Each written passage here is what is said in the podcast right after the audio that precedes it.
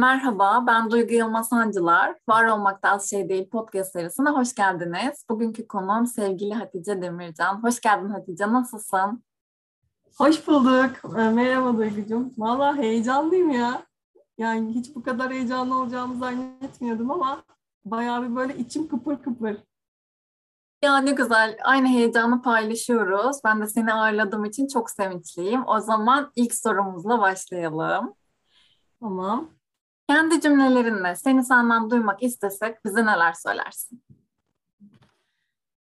Ah, en zoru herhalde insanın kendini anlatması ama e, ya kısaca şey diyebilirim. E, ben terazi burcuyum bir kere.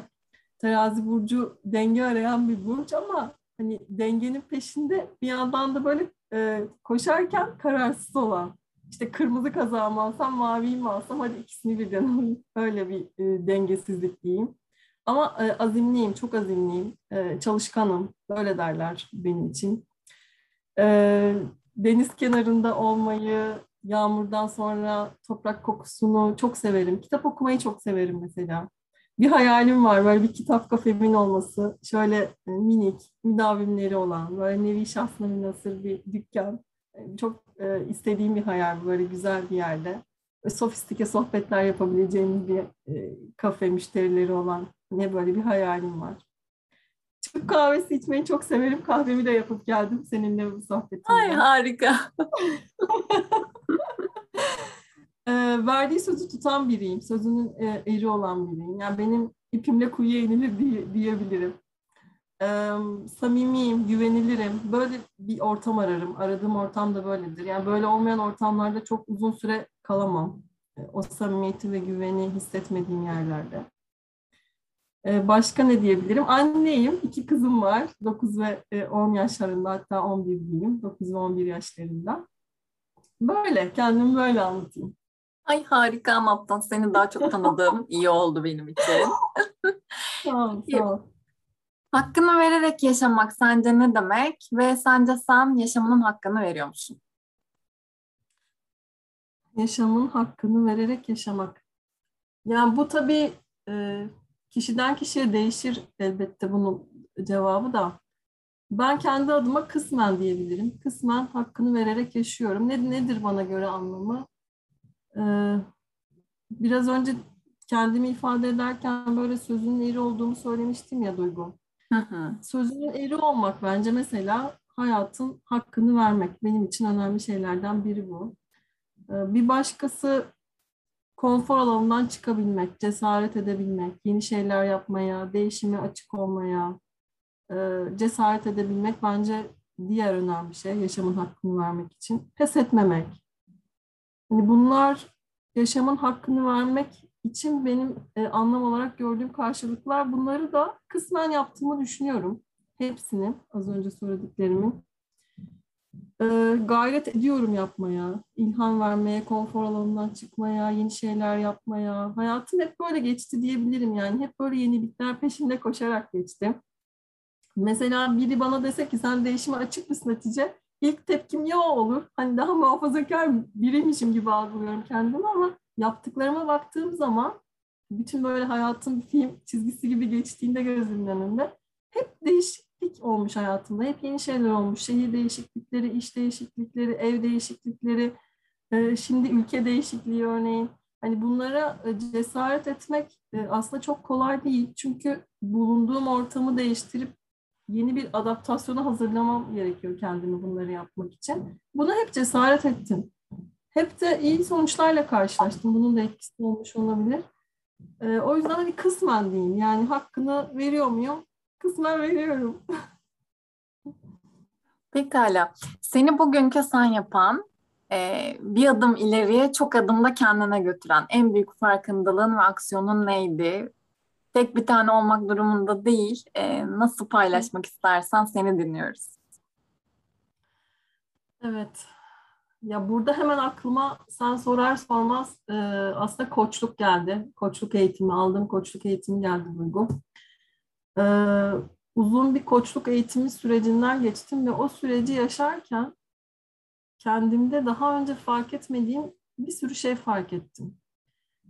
Ya hiçbir zaman tabii insan olarak kusursuz değiliz. Hepimizin değişime açık, yani değişmesi gereken yönleri oluyor ama ben hani bunu kendimde arama noktasında bir farkındalığa sahip değildim. Hep etrafımda veya başka şeylerde değişikliği gitme, onları değiştirme, dönüştürme çabası içindeydim. Bunun da beni mutsuz ettiğinin farkında değildim.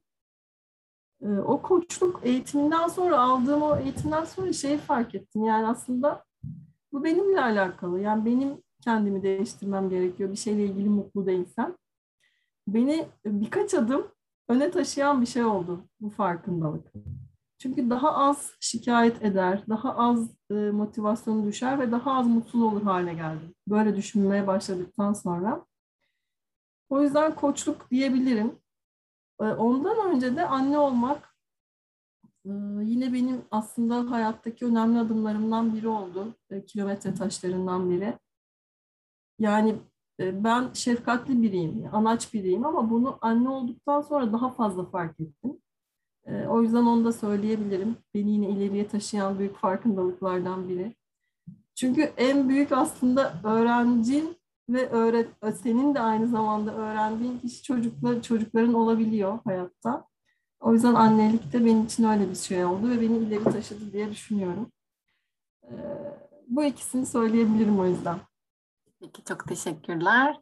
Bizi dinleyenler için kitap ya da film önerecek olsan bunlar neler olur, neler olurdu ve neden?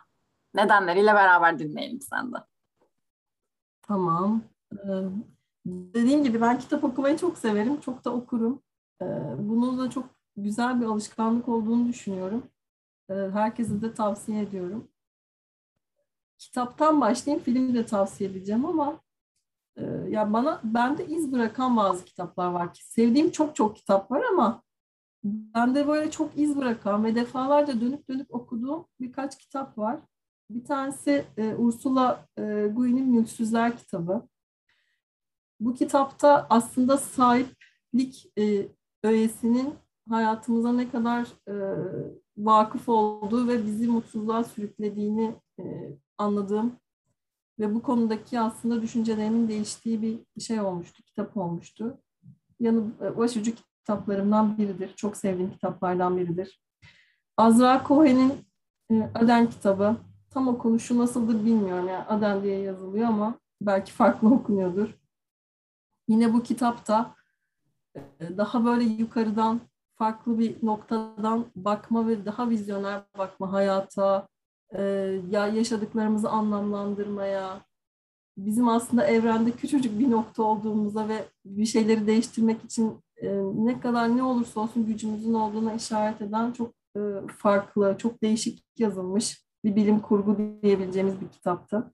Yine bu da çok çokça tavsiye edebileceğim kitaplardan biri. Ve George Orwell'ın iki kitabı yine 1984 ve Hayvan Çiftliği kesinlikle tavsiye edebileceğim iki tane kitap. Çok tavsiye oldu ama. o istediğin kadar. istediğin kadar. Bu program senin şu anda. ben aracıyım. Sağ ol, çok teşekkür ederim. Dediğim gibi çok var ama bunlar bende hakikaten iz bırakan, hep böyle dönüp dönüp e, okuduğum kitaplar. E, George Orwell'ın 1984 ve diğer kitabı da Hayvan Çiftliği kitabı da ikisinin konusu tabii birbirinden farklı olmakla birlikte yine aslında etrafımızı saran politik iklim, bize dayatılan e, dinamikler, bunların dışına çıkabilmenin yaratabileceği etkiler, bunlar üzerine düşünmeye iten e, çok farklı kitaplar.